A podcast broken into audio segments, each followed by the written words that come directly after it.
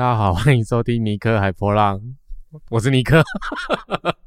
我是 Harris。我忽然忘了怎么开场，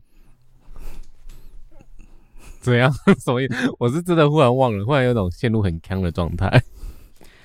一直都在很强的状态。没有，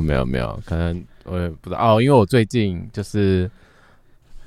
最近白咖，对我最近白咖都是一箱火龙果害的。你要自己讲一下这个故事吗？这个白咖的故事，已经白咖快2个礼拜了。就是我妈从台北寄了一箱火龙果来，因为我爸自己种的。然后后来想说，火龙果应该还好吧，我自己搬上来。然后那阵子要领货的时候，台中就是那种下大雨，然后结果货车司机打给我说，那个不好意思，你的那个货运啊，就是你的那个箱子露出紫色的液体。然后我心想说，啊，完蛋了，他可能里面被压烂了或什么吧。然后司机就是很淡定的讲这句话，我说哦，里面是火龙果啦，没有什么有毒液体这样子，它还蛮正常的。那我就跟司机大哥说，要不然你帮我放我们社区门口，因为我们社区门口有一个那个桌子是可以放那种外送餐食的。我说你帮我放那边，那我自己再下去搬这样子。结果他就真的放了，然后我下去搬了之后，那箱火龙果超重的，就是我自己就前阵子脚底板也受了一点伤，所以我抱着那箱火龙果，基本上我是踮着脚跟在走路的。那我自己一个人抱，因为 Harris 那时候在楼上，我想说我一个人应该可以吧，想说。一箱火龙果应该没多难吧？怎么可能？我怕让他寄那个货柜车来这种感觉。结果殊不知，我抱完那一箱火龙果，我整个姿势就是用力错误，我的小腿肌好像真的是有人踹他几脚那种感觉，然后就造成我1个礼拜、2个礼拜多，我已经忘了，因为痛到一个我根本不知道怎么办，我都没办法走路。我就是有那种每天早上起来的时刻是一个。天啊，我都觉得我在地狱里，因为这真的是痛到我真的没办法进行，就是移动啊，或者说我想做点伸展啊，我都觉得很像在地狱里面。可是我每天睡前啊，就是会觉得，我的脚好像好了，很像很放松，我不知道为什么，这是什么魔力这样子。所以这是我掰咖的故事啊，当然听起来很蠢，是不是？很蠢啊，因为那时候他抱上来，我就觉得。你是在逞强什么？你为什么要自己一个人抱上来？那我们又因为搬家买了一个推车，为什么不把推车拿下去用呢？然后为什么要把自己一个人把那个东西？因为我们中庭也不是很短的距离哦，然后从大门口搬进来到最里面的电梯，这一段距离也很长，然后。这我不知道他在坚持什么。没有，因为我想说那一箱已经在漏紫色的液体，然后我就想说，那又怎样？有差那几分钟吗？ OK fine， 这是我个人的问题。OK， 我们今天就到此为止了。我觉得现在心情受到打击，然后更让人家生气的是，他搬上来自己就很生气，为什么要搬那一箱弄成这样子？然后就迁怒别人，我要帮他处理他，他也生气。我真的超火大的，而且我重点是我迁怒完 Harris 之后，我就转身去餐桌上拿我的手机，然后传讯息给我家的群主说，就是没事谁要寄火龙果来，而且你们火龙果就用一层报纸铺着，就真的是一层报纸，而且那个报纸不是大家想象就去买水果摊那种，他们可能会铺得很厚。就是一张报纸，我心里想说，这张报纸铺的是什么意思？是我在当下就想说，我真的要克制我的情绪，可是我觉得我当下应该没有克制得了，因为我就跟我妈说，就是到底谁会这样子包装水龙或者火龙果、水龙果？到底谁会这样子包装火龙果？就是你少说也是一颗一颗用报纸包好，然后。就是我们都买过水果嘛，我们也都是知道寄东西，就是有一种 Hello 是今天第一次用黑猫嘛，就是有一种没寄过东西的感觉嘛。然后我就在群组就是打了几段话之后，然后我妈他们就说啊，这样我们就知道下次不能这样寄啦，然后也可能寄太多的时候，没有一个人敢讲话，也没有人要跟我说对不起。我心里想说也太难过了吧，什么意思？所以那天我真的情绪超差，因为我真的是。在我们家群组就是很生气，跟我妈跟我姐他们讲，然后我还怀疑说，你们是寄普通的，就是那种一般宅配，还是你们是寄冷藏宅配？因为那个纸箱是撕到，它应该是寄冷，我觉得它是寄冷冻，因为它里面冷藏，没有。因为那根本就是冷冻。哦，里面是冷冻，冻伤了是不是？所以我觉得很多都是，摸起来就像是冻伤了，然后退冰，就是冻过，然后又解冻，然后就出水，然后又被压坏，然后整个烂烂的，都是。OK， 反正他们就说哦，他们是自己冷藏什么的。然后我心里想说，这个纸箱感觉好像就是前几天台中下大雨，这个纸箱没有地方去，他们无家可归，他在某一个公园睡过，然后在那个公园，然后淋了一场大雨之后，他整身就很狼狈，然后排出身上紫色的液体，那大概是他的眼泪吧。然后我心里想说，这火龙果也太可怜了吧。总而言之，我就是把他抱上来，然后把他抱上来之后，就换我脚受伤，然后换我心情超差的。到现在我都是一直白卡的状态，所以我最近就是没办法走路。那我觉得也蛮好的、啊，因为最近都是 Harris 下去拿东西，我在家当一个废物的状态，就真的不太能走。什么？然后就不能走就算了，他又非常的逞强，因为礼拜二去回诊看医生。然后我们要从停车场到整间的路其实蛮长的，然后我们就是到了停车场要进那个电梯前面，他就有一排的轮椅给你用，我就问他说要不要坐轮椅，他就不要，他就坚持要有掰卡一掰那一拐一拐就走到那整间去，我也不知道他到底在坚持什么，就是觉得还能走啊，毕竟没有像那时候住院那时候就刚起来这么虚弱啊。什么办法？你严重到护士都问你要不要拐杖啊？我其实那时候想说，我那时候为什么没跟医生说可以帮我照个 X 光吗？就是我是不是什么哪边有问题之类的？对，他又不是骨折，你照 X 光干嘛？就想说都到医院了，人家会不会听众朋友说，天啊，每一次听你们的 podcast 都像抱怨大会？是，不好意思、啊，没有啦。觉得照 X 光干嘛？因为他上个礼拜又去看医生啊，医生还帮他照那个应该是超音波吧？啊、对对，因为那个跟看肚子里小 baby 那个是同样的，对，因为他有涂一个透明的液体，就跟我看那个心脏是一样的这样子。对，然后医生看就是感觉还好啊，没什么也没有，里面没有出血什么的。我觉得糟透了，因为我觉得越来越痛，有一种真的是还好吗？怎么一种越来越痛的感觉？那后来我就上网搜寻，就是肌肉拉伤严重的，就是中度的，大概要4个礼拜到6个礼拜，然后看起来还不到2个礼拜、啊，你紧张什么？生活受影响，很多事情没办法做。对，所以这是最近就是。因为火龙果受伤的故事，但是呢，其实，我真的觉得听众朋友会觉得，天哪，你们 podcast 每次都很像在抱怨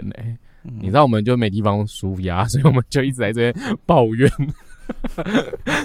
但其实主要是在聊一件事情是，你知道现在是鬼门开的季节吗？什么季节、啊？就鬼门开的季节，一年一度啊，懂吗、啊？鬼门开有分季节，不是吗？也才一个鬼月而已，这是什么季节了？一个鬼月就很 nice 啦，就已经很长了。但是要来鬼门开这件事情呢，就让我想到，就是我们今天想要来跟大家聊聊，不知道大家有没有听过濒死经验这件事情？你有听过吗？我是不太确定那个字要怎么念，就是应该是念濒死经验还是濒死经验？你是不是想 diss 我这件事情？好啊，我来看一下到底念什么。你来撑场，我来找一下。他想要讲一下，就是分享一下他，OK， 他当初在医院昏迷了2个礼拜的这个经验。OK， 他是濒死经验，我就是没读书，我就是没毕业，好不好？我就对不起，就是5000万中国历史这样可以了吧？这么严苛，而且还一副就是我不确定那个东西怎么念。好，濒死经验。好，我想跟大家聊聊濒死经验。其实我必须说，我刚才念错的时候，我也觉得蛮好笑，因为这个东西我在大学的时候就读过。因为我大学念那个宗教系的时候，然后我有上一门课叫做那个生死学，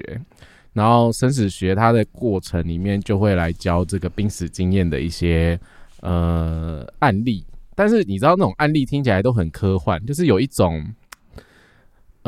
你会有一种。就是听这个故事或是听老师的资料的时候，你心想说真的有这种事情吗？怎么听起来好像每一个人都是有通灵啊，或是每一个都是很像什么灵异体质，不然就是很像是嗑药嗑过多的那种感觉。那我就上了维基百科稍微搜寻一下濒死经验的一个定义啊。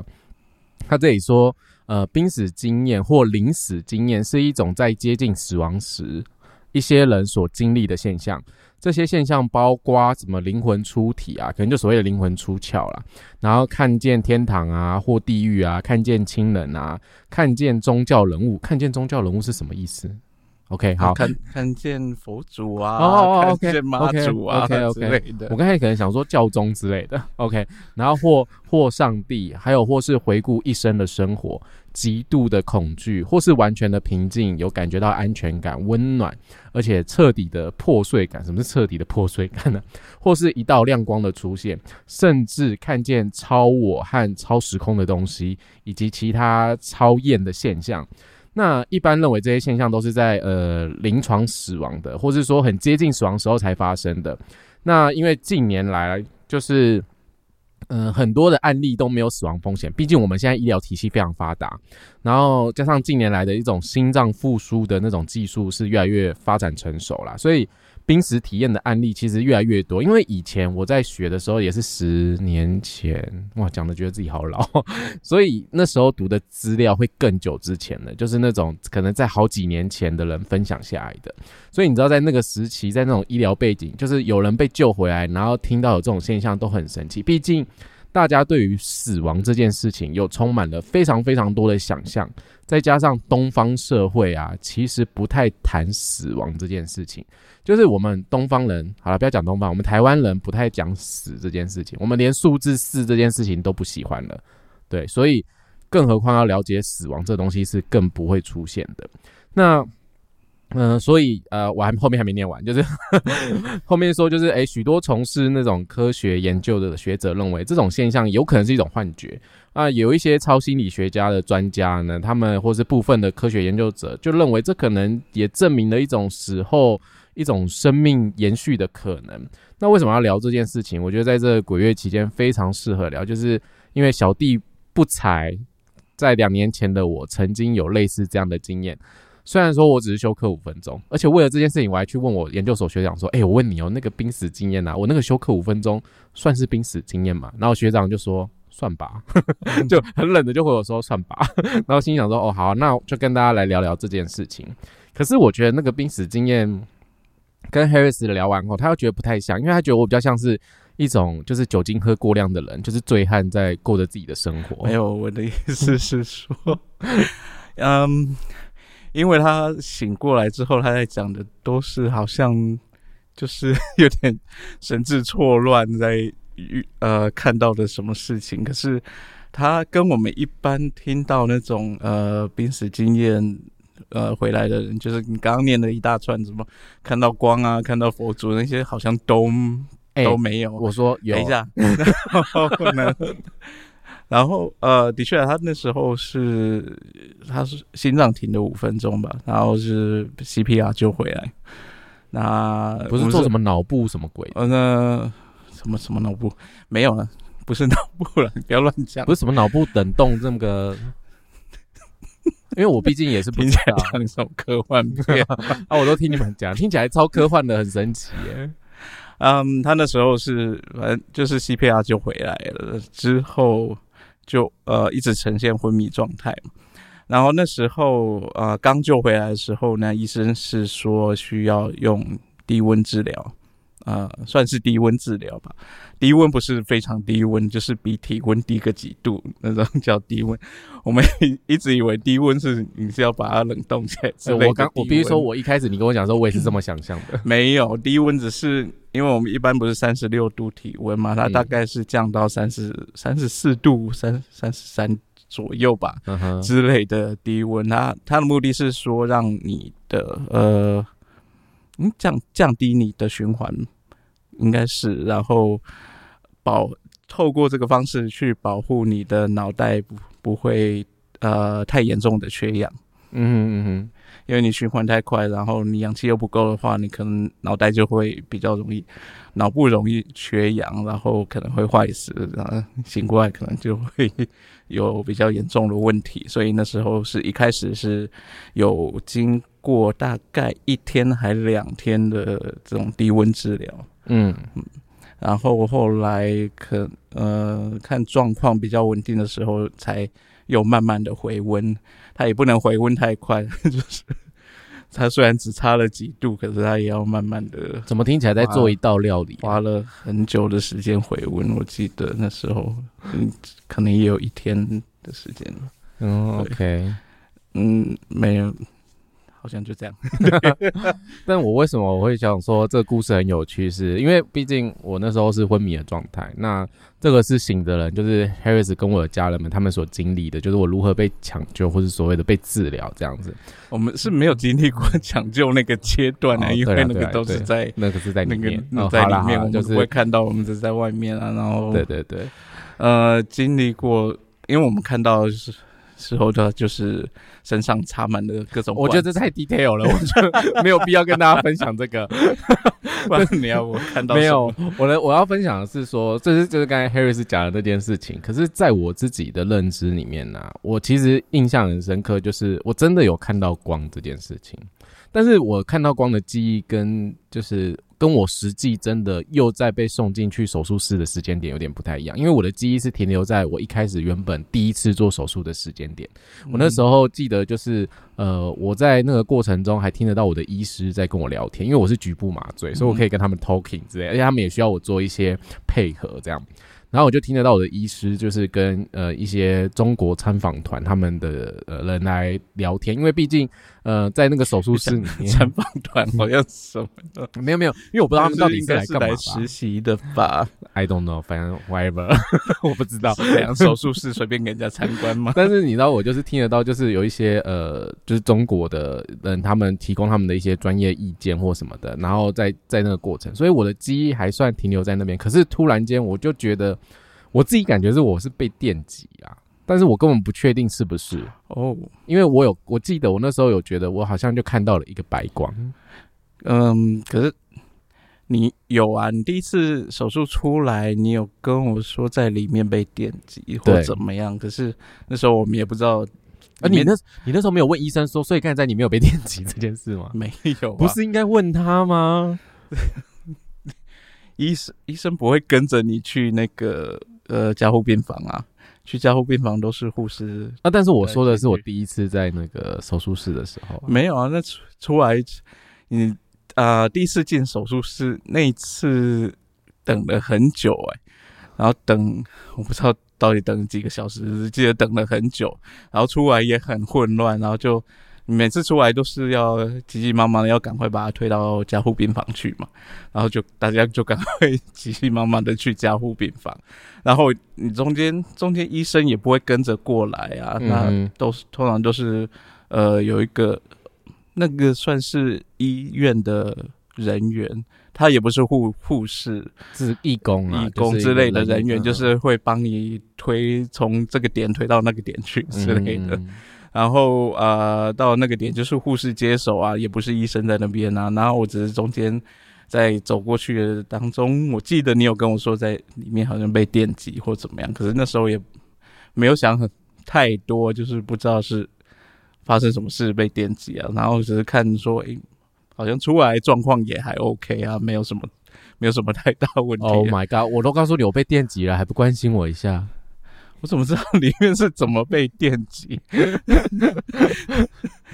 这就很像有一种就是小朋友在家里就是去学校被欺负，然后回来说哦我在学校被欺负了，然后妈妈就心想说哦 whatever 不在乎，因为你也只跟没有，我就问你说怎么了，你也只说被电击，然后你也没有在说什么你说没有具体的描述，你也没有说到底是怎么样被电击或什么，没有发生什么事被电击也没有啊。然后可是呢你在讲说这个时间你看到白光，可是我们刚刚在讲那个休克，就是心跳停了5分钟，那个是在之后的事，那不是在这一次手术当中的事。 对， 对，这就是我觉得很妙的地方，就是我其实记忆就停留在一个我第一次的时间点，然后我那个时候就其实蛮不舒服的。然后其实正式就是我真的发生什么事情应该算是在那种晚上傍晚那种凌晨还是什么时间点。对，因为那时候他进了加护病房，然后那时候已经傍晚了，可是就是也通常啊，加护病房只有2个探望的时间，可是因为他是刚推进去，所以我们可以先进去。可是那时候还不是去探访的时间，但是待了一阵子之后可能也不能待太久啊，就是看他状况好像都还 OK， 那护士他们也都好像感觉就是整个手术都很顺利之类的，那我们看状况都还好，那就买了一些东西给他，准备晚一点给他吃嘛，就放他旁边，然后我们就先离开了。然后后来中间发生什么事呢？是到了隔天早上我才知道了。对，反正我也不知道啊。不好意思，这段历史空白。嗯，应该是你妈妈是半夜被扣去的吧？应该是。然后我不知道，后来听说，我中间过程好像也很混乱，就是你妈好像也被扣到医院2次还3次之类，我也不太确定。一个晚上被医院就是扣2-3次，我不太确定，因为怎样？因为我没有我想的是，就回家一次，然后又回来，又回家一次又回来，这也太累了吧？有可能吧。然后医院这么折磨人啊！我是一早才接到我妈的电话，我才说好像有什么状况。我想说，不知道。前一天看起来好像还很好啊，有什么状况？然后去又到医院去才知道，他中间出了一些状况，然后休克5分钟，然后被抢救回来，然后现在正在低温治疗这样子。对，这是我醒来后才知道，但是我个人的意识就是，其实在那段期间，我觉得我遨游了一件很有趣的事情。那为什么要挑在这个时刻，就鬼门开的时候来讲这个？一定会有些人想说，干你们鬼门开的讲这是有病吗？啊，没关系啊，反正就是这个时期，然后就跟大家分享。就是前面这个就是我们就是对于 Harris 有记忆的部分，然后我觉得我的记忆点也停在那里的部分。但是很有趣的事情来了，就是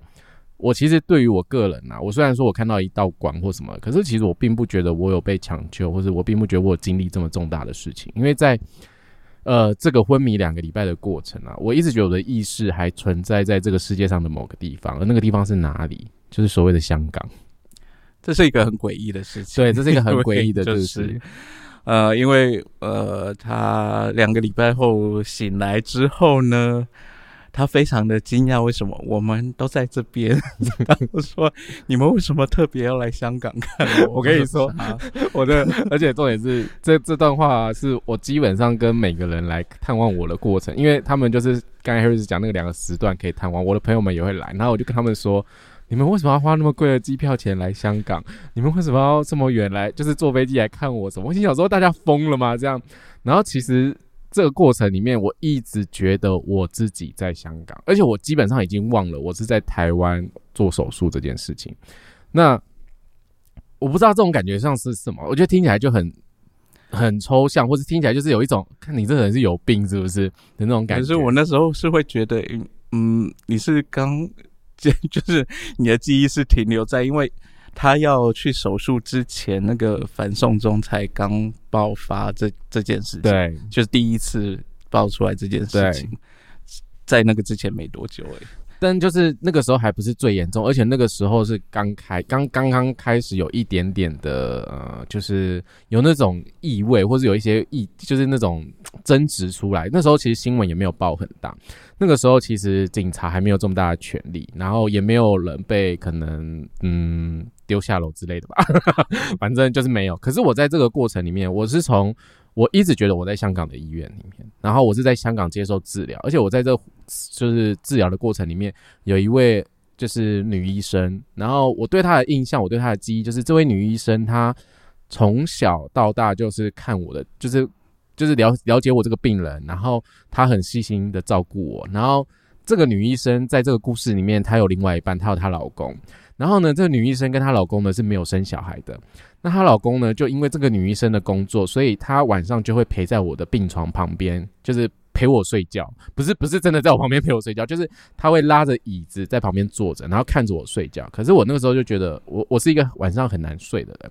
然后我觉得那种感觉2-3点不睡觉，那女医生就会跟我说：“你为什么还不睡觉？你不睡觉，你这样身体不会好，你应该去睡觉了吧？”然后我就问他说：“那你为什么还在工作？”就是一个硬吹硬挤的个性，就是很好奇，就是你为什么要在这里工作？那你为什么要在这里睡觉？你不去陪你老公吗？我还在很好奇，想说你为什么不去陪你老公？而且你不是结婚了吗？然后我都可以听到，就是她老公对她说，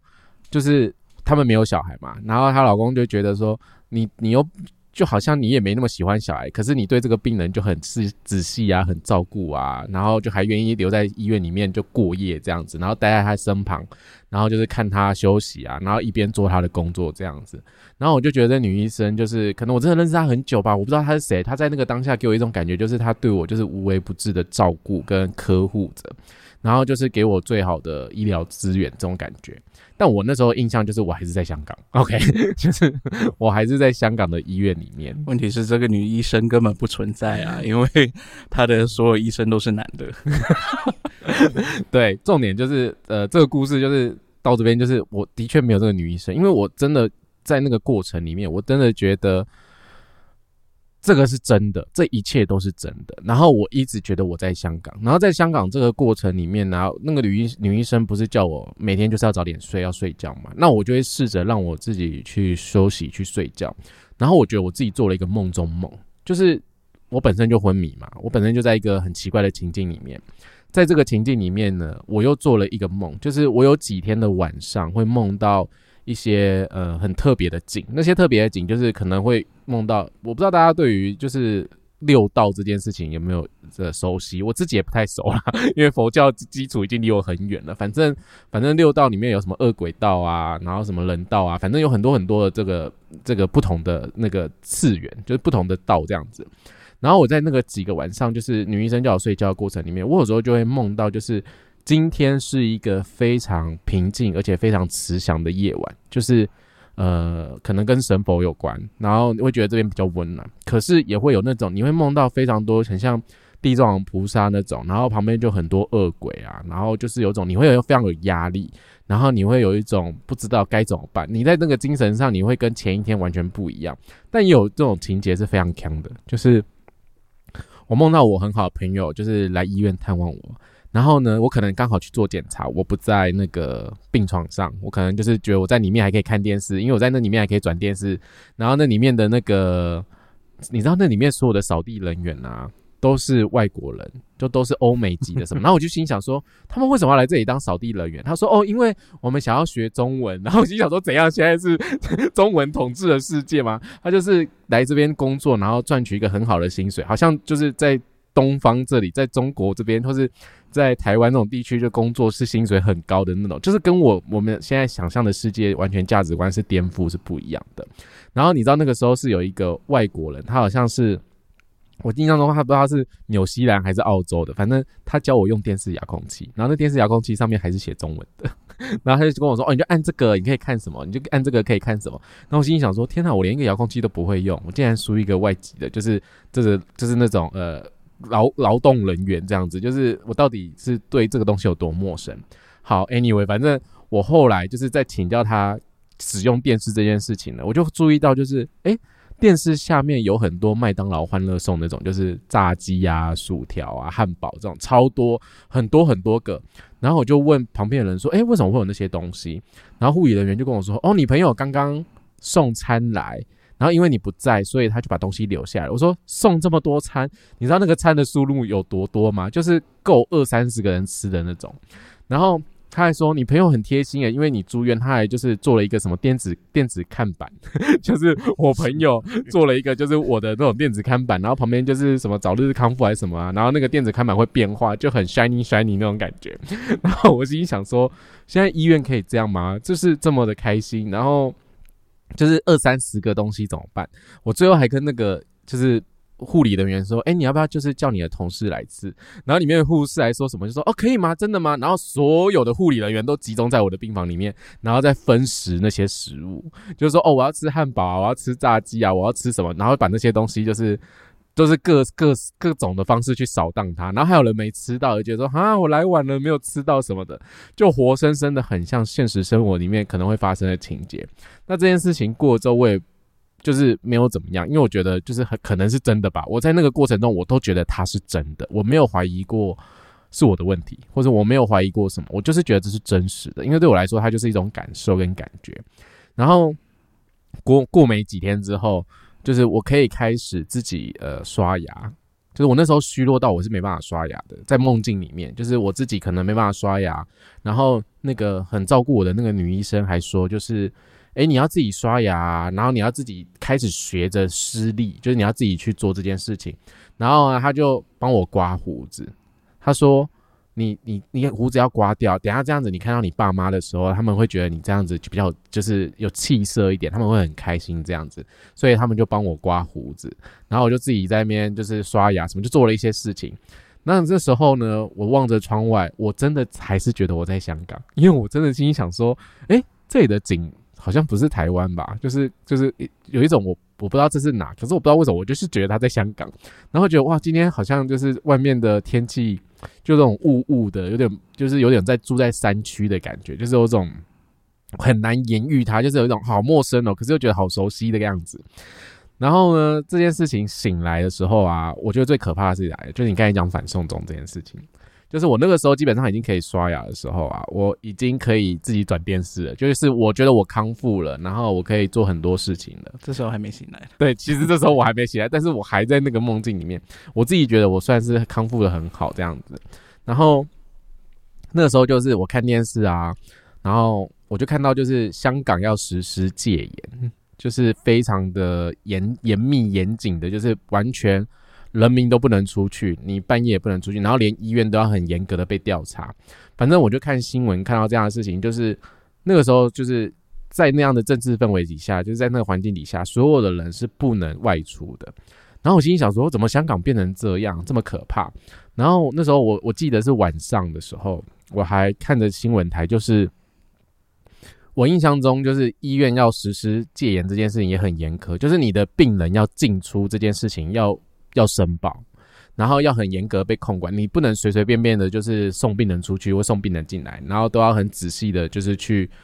被了解这件事情。但是我梦到一个很情色的事情很情色是指我在说这个那个戒严这件事情啊，就是那个时候在梦境里的香港是你从事任何情色的行为举止都不行，你帮别人口交这件事情是犯法的，你会被警察抓起来。然后那个时候我梦到的就是不能讲梦啊，反正就是那个故事是这样，就是那时候有一个计程车司机，他要去一间店，然后载着一个客人，那个客人呢，他带着一位女子，然后那个女子他们在车上就做了一些事情，那因为这件事情就是不合法的，就是不应该的，然后就被警察抓到。而且那时候就是因为实施戒严，所以基本上你根本就不太能在外面溜达，你不能做这件事情，你不可以接客，不论是你是计程车司机还是你要帮别人口交这件事情都是不行的。然后也因为这件事情呢，就是有警察就是对着这个计程车们就是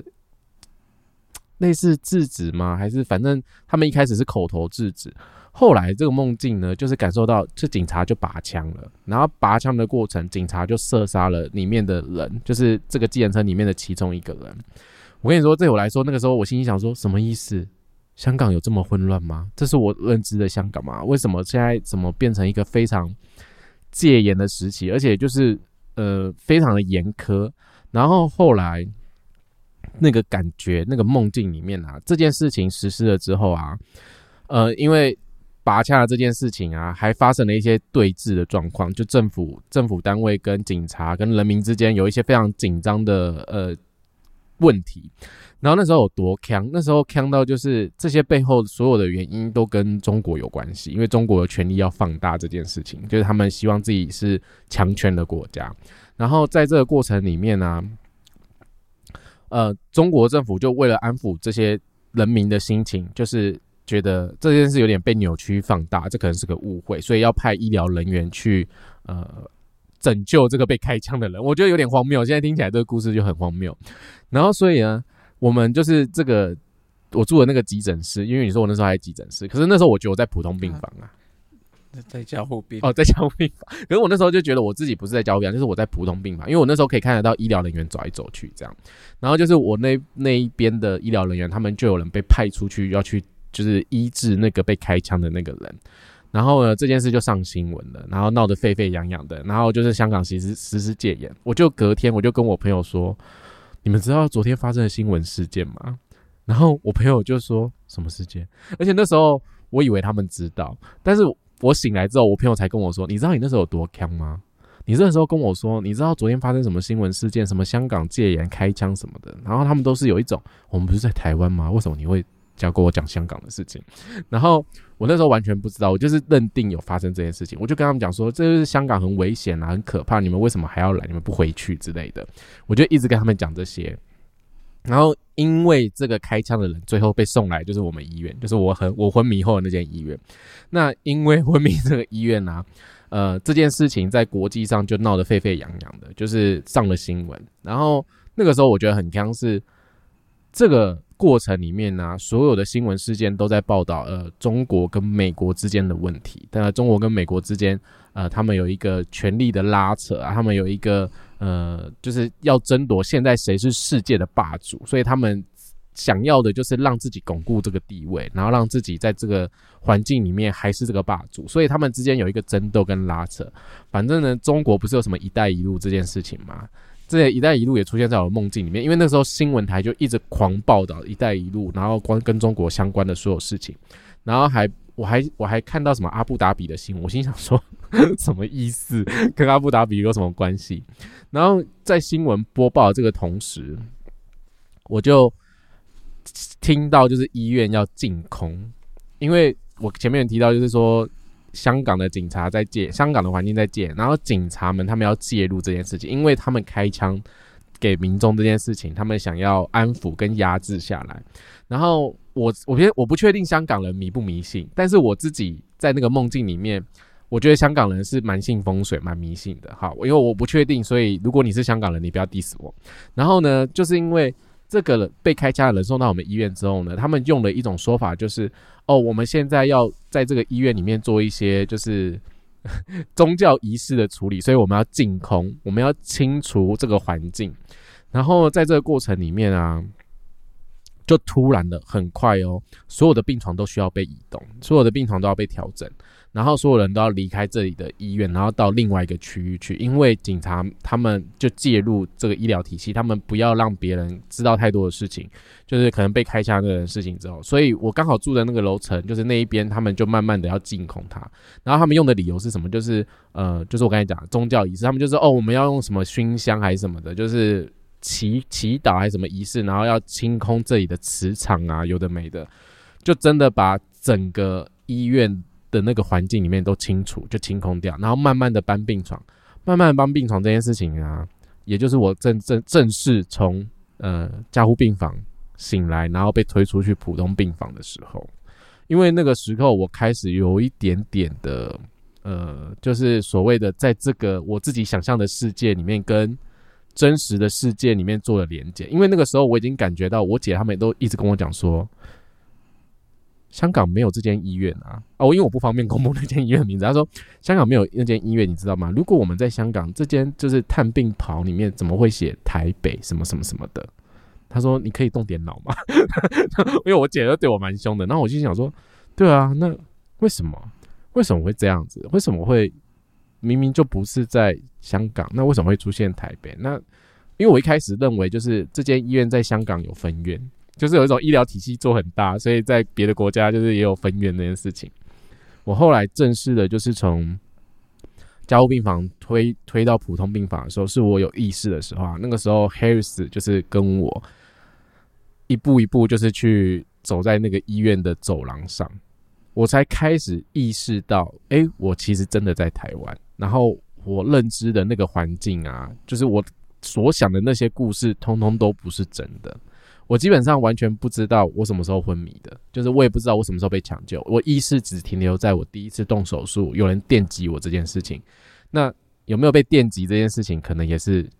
假的吧我也不确定，但是我的感受就是那样子，就是有一道光，然后那一道光之后我就一连串的发生香港之旅。然后你知道我后来醒来之后住普通病房，然后那些所有医疗人员都是我知道你就是那个一直在讲香港的那个感觉上呢，我觉得你那2个多礼拜好像过得比我们还精彩，好吗？我觉得还蛮忙的啊。我那2个多礼拜就是每天进来就看说，今天状态怎么样？然后你那2个多礼拜就是一直在反复的感染嘛，就是发烧，因为那时候身体比较虚，就是稍微一点感染就会发烧，然后你在发烧的状态，那个医生就没办法让你醒过来，他就是一定要让你整个状态都很稳定了之后，他才能把你叫醒来。所以每天都来就是进来就是看你今天状态又怎么样，然后好像有阵子好一点了，就觉得好像还不错，可能过两天就可以就差不多可以让他醒过来，然后过两天又开始发烧，又来反复的感染，就是一直这样重复的过程。然后你那两个多礼拜好像过得比我们还要精彩。我跟你讲，就后来那个中国跟美国强权战就是拉扯在后面还有故事，就是后来他们都决定要往太空发展，他们要往宇宙发展，就是所有的国家。我跟你讲，后面还有超强的故事，只是我没有讲。就是这两个国家后来就是美国跟中国决定要打架，就打仗这件事情，然后他们就要用核弹这件事情来威胁彼此，然后反正有第三方国家，我已经忘了哪里。然后第三方国家比较狠，他就是有一种，既然你们都要用核爆就是来炸彼此，然后不考虑别人的话，那我们就其他第三方国家就是，那我们就把这个地球炸毁。就是我既然大家都没有想要好好在这里生存，那我就把这个地球毁灭掉，那大家都没办法生存，迫使这两个国家就是放下这件事情。可是大家却极力的就是往太空发展，就是谁能逃出去，谁能在外面找到生存空间的人，谁就是赢家。因为我自己在想啊，可能逃出去的人就可以引爆核弹，然后不关别人的死活，就有一种大家都在竞争宇宙这件事情。然后有趣的事情是，那时候反送中其实才刚开始，没有那么激烈。然后真的是等我醒来出院后，反送中的事情是越来越演越烈，而且越来越多的故事，而且其实到现在已经距离我昏迷已经2年了。其实香港的状况有更糟糕，就是非常非常的糟糕，他们已经失去了许多许多的自由。我其实对于我做这样的梦境的故事，很多东西我自己觉得有点可怕。就是听起来很像我瞎掰的，然后听起来很像我现在就是事后诸葛。其实你知道，在我出院当下，然后去看那些新闻的时候，我都会觉得有点可怕。他们也不算是，他里面有些东西，当初就是他刚醒过来的时候，真的有在跟我们讲说，前个晚上外面有什么哪个女学生被射杀还是什么的，然后前一晚上有暴动什么的。我想说什么事？对，你是怎么了？对，就是那个时候其实街头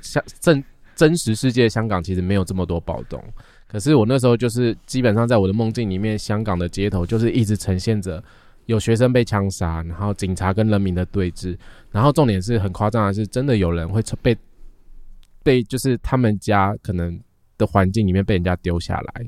就是我会觉得很夸张，就是怎么会有这种事情发生，我觉得不应该存在的。可是那个时候我醒来后看新闻，看到反送中的事情里面，看到香港环境很多很多的，你说阴谋论也好，或是我们揣测的也好，到底真实的情况是怎样，可是我们都看到一个很美好过度的自由被摧毁的样子。那我当下就会觉得，等一下，我那时候那么呛的那些事情到底是怎么回事？然后我那时候跟我朋友们讲，每个人都觉得我超呛的哦。可是他们现在有时候回想起来，就是你那时候到底做了什么事情，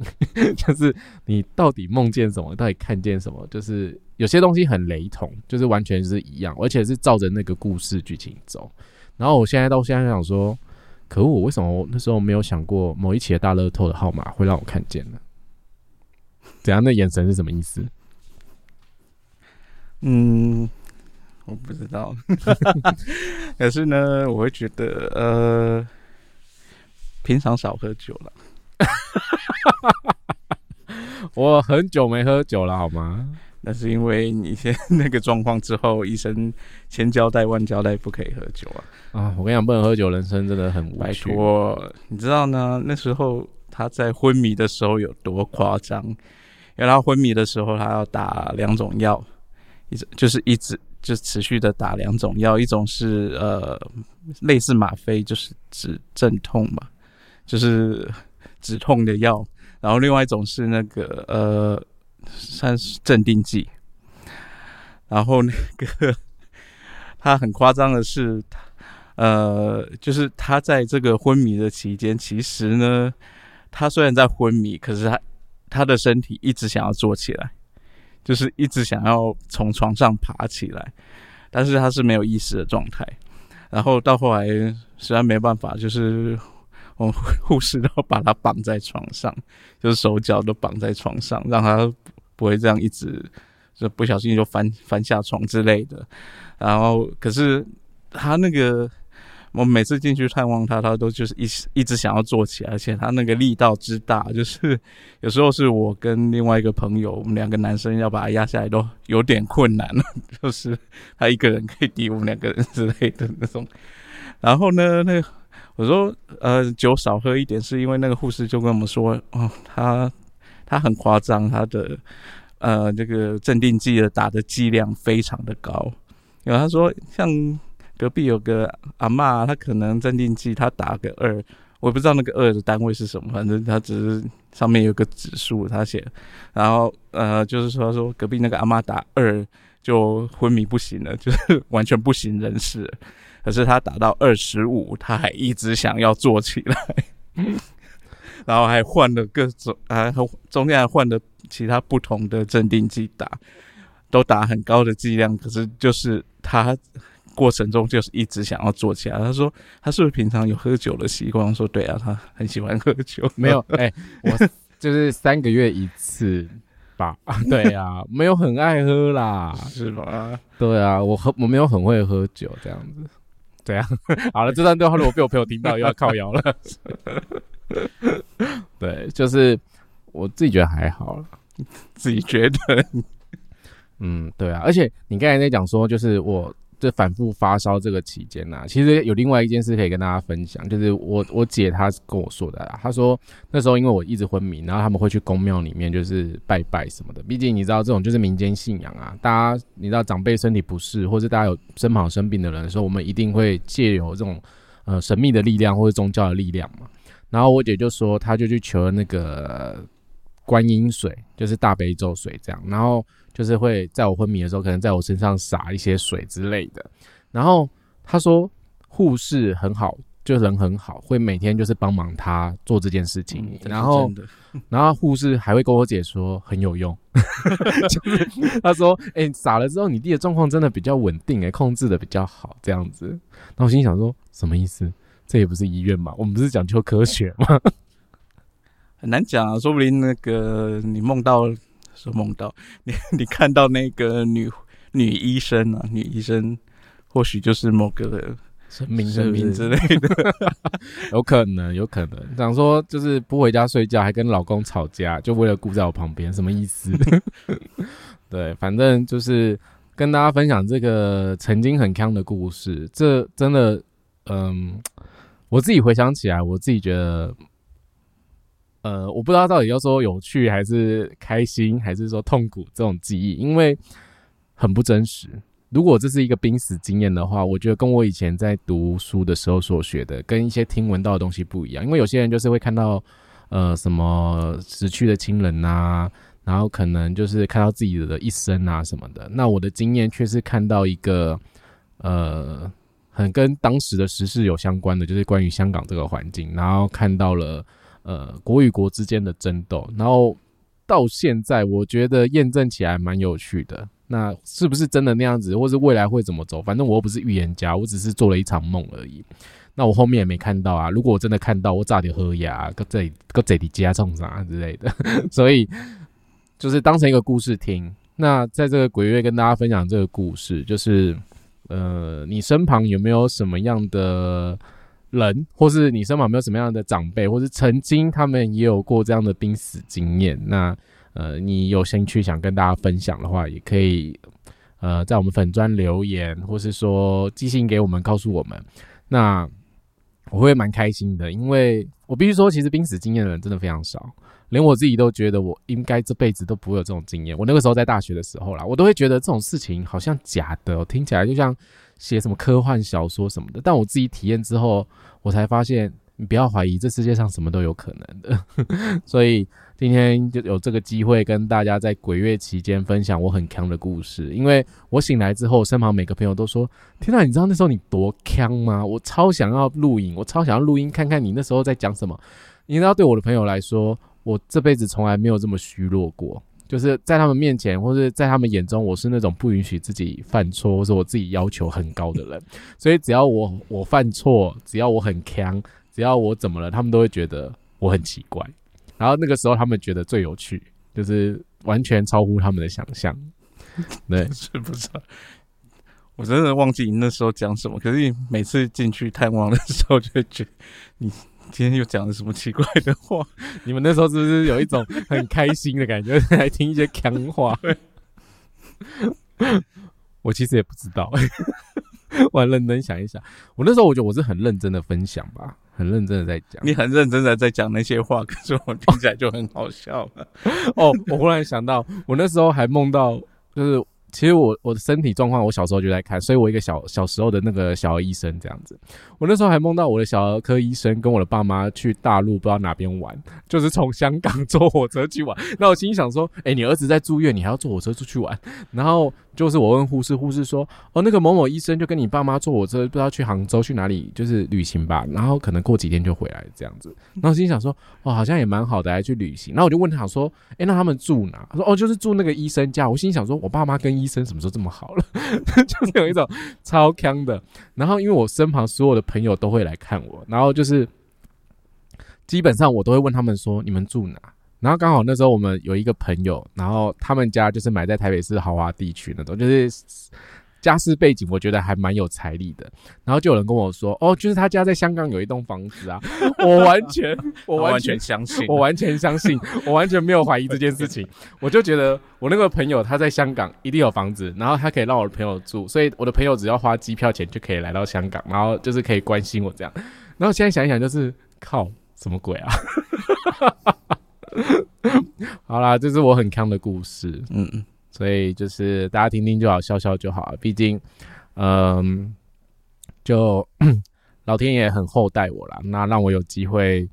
继续跟大家存活在这个世界上，然后没有把我回收回去。毕竟在人设图系统里面来说，我们死掉之后，某个部分还是会成为水晶的。然后什么部分？那水晶一直都在，好吗？对啊，水晶一直都在。不好意思，就是我们看不见的那个。就是没有办法解释的某个现象，就是你有一个水晶，它会回到宇宙里面，就是它会就是应该这样讲，就是里面有3个水晶。等一下，现在要进入教学了是吗？我没有要做这件事情。那3个水晶都会回去，但是其中一个水晶会再轮回。对，就这样子。对，有一些它不会，它就只能用一次。可是有一些水晶它会再轮回，它会再来世界一次。对，所以就跟大家分享这件事情，所以蛮有趣的。那如果未来如果有机会我们去学就人设图系统有一些生死类的关系啊，那啊 so far away， 不好意思哦，还很远哦。那不知道几年后的事情。对，毕竟那就是很远，然后又很贵这样，所以到时候再说。对，好啦，今天就这样咯。Okay， 希望大家不会觉得很怪。会不会人家想说，天啊，这人鏘成这样，来找他解读是不是疯了？这是不会啊，你可能会有另类的收获。好啦，这是我脑袋乱讲的。我真的这样说。好啦，就这样，拜拜，拜拜。